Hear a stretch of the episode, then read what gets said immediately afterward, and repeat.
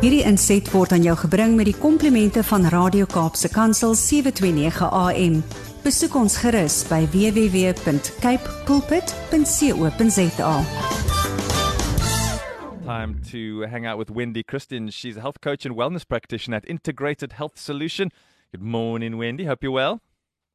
Good morning, Brad. I am, and you? I'm all right. I'm a bit croaky, but otherwise good.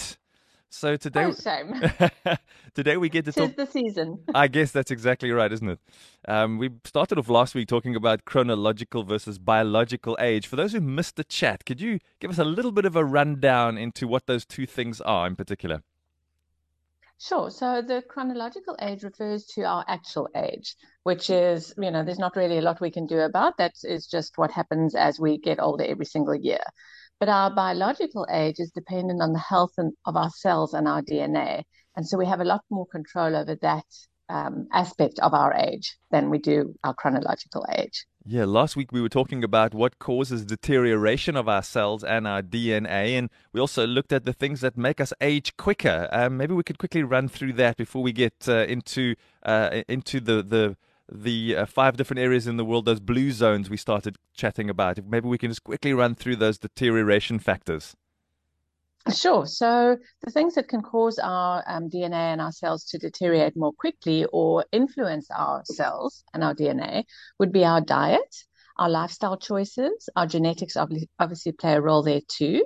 The health of the gut microbiome, so that's the the health of your digestive system, how we manage stress, um, our sleep quality, our exposure to toxins and pollutants, and how we move our bodies.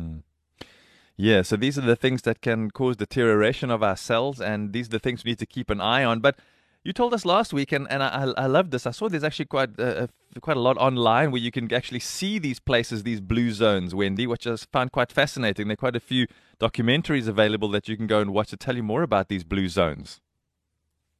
Yeah, it's very, very interesting and um, absolutely fascinating. But yes, there's lots of information available on, on these blue zones, and they've been studying them for quite some time to see what is different about the lifestyles of these people that they are managing to live good quality lives for, for you know, much longer than the average person. Well, let's find out what some of those things are, Wendy, because to live 100 or more, I mean, you're doing well uh, to. There must be something you're doing right to be able to get to a ripe old age, and so much so that people are taking notice. So let's chat about that quickly.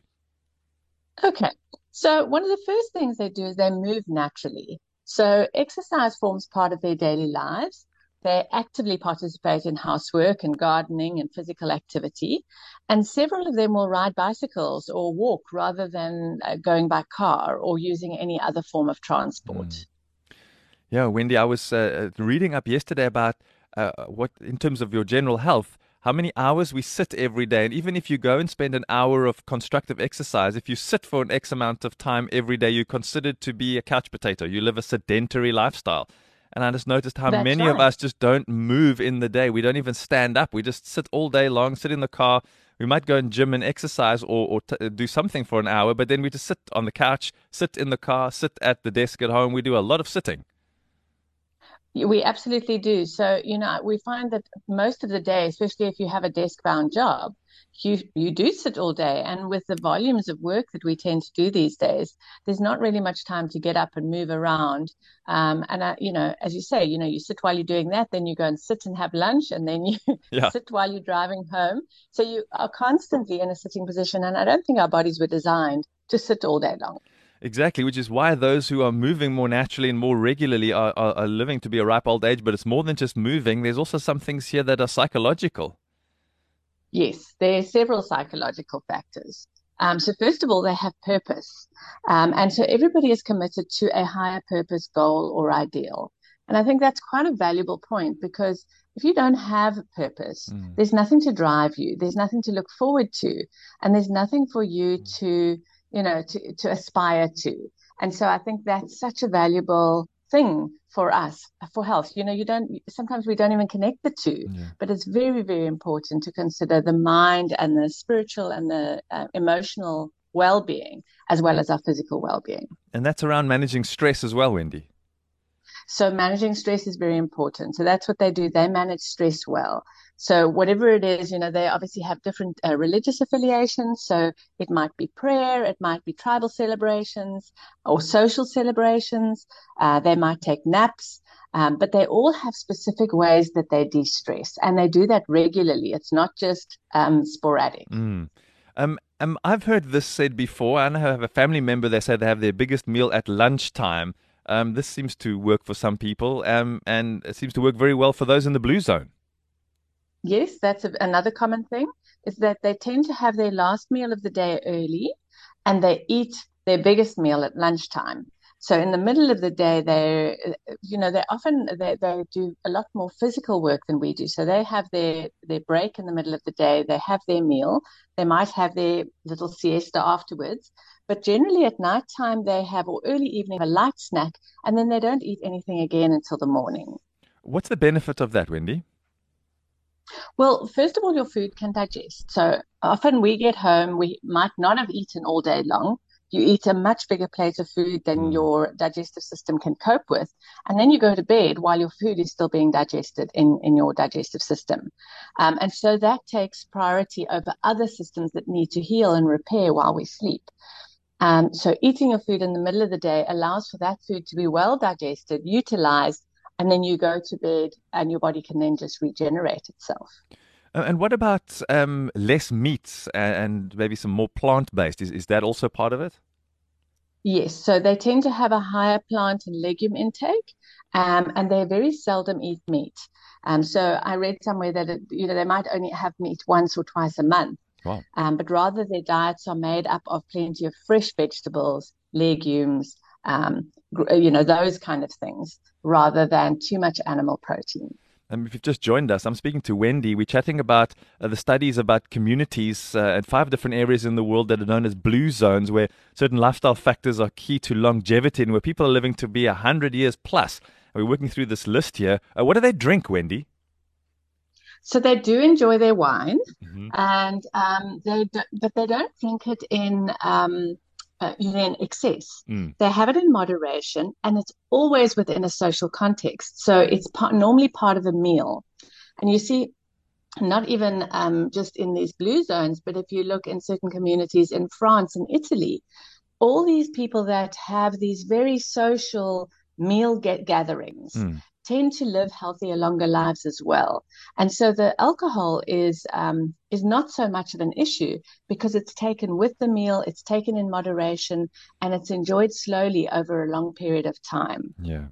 Um, and then we touched on on de-stressing and managing stress and, and having a purpose and the psychological ish, uh, side of things. But but there's also a, a spirituality here as well that forms a very very uh, strong part in, in in longevity. Yes, so that's vital for longevity. Having faith or being part of a faith community um, can play a very big role in how we age and how our bodies age. Um, and so, again, as I said earlier, there is much more than just a physical aspect to our our well-being. Mm. We really do need to take care of our environmental health, our um, emotional health, our spiritual health. You know, there's uh, our social health. So there's there's several factors that consider that cons, um, contribute to mm. our well-being. We're working through this list uh, speedily here this morning. Are there, are there any others in the list?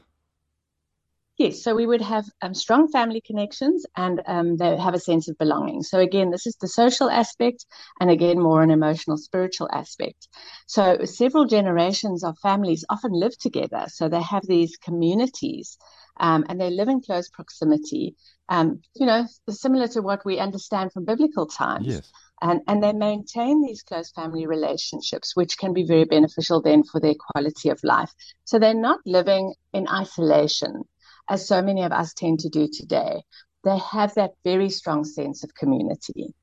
When we look at this and how this is juxtaposed to how we choose to live our lives, this this seems like an ideal, but I think many listening saying, "Oh, well, that's not possible." You know, this is how we have to work. This is how we have to live. This is just the way things are. How how do we do things differently? Maybe this is such an ideal so far away from our reality, but how do we start to implement at least some of this? You know, I think it's little changes. Um, I think it's taking that time to connect with family. It's taking that time to sit down and think, what is your purpose? Um, it's taking the time to think, all right, so my day looks like this. This is my type of work. Mm. How can I change that that I'm not sitting all day? Perhaps I need a standing desk. Yeah. Perhaps I need a little alarm on my phone that says it's time to get up and walk around. Um, or maybe when you go and have your your coffee, you don't take your coffee straight back to your desk. You maybe go and you stand outside um, in the sun and you look at and you appreciate nature um, for a few minutes. You know, we all can spare a few minutes. It's it's just those little little changes that we make throughout the day. It doesn't have to be a radical Mm. um, change or an adjustment. It's something that we can do, and we can figure out what can work for our lives and our lifestyles and the type of work that we're doing. Just before I greet Wendy, if you if there's something you'd like to find out more about, it's uh, talking about the blue zones or five different areas in the world known as the blue zones, which show that lifestyle factors are key to longevity. We've had the conversation this morning. Maybe it's something you'd like to consider, and even sit down as a family and say, what can we do here uh, to to serve ourselves and each other well. Wendy, thank you so much for this. I found that fascinating, and I'm sure our listeners did as well. There'll be a podcast available for that a little bit later on today, so you can go and check it out on capepulpit.co.za. Big thanks to you, Wendy. Thanks, Brad. Have a wonderful Thursday. Hierdie inset was aan jou gebring met die komplimente van Radio Kaapse Kansel 729 AM. Besoek ons gerus by www.cape pulpit.co.za.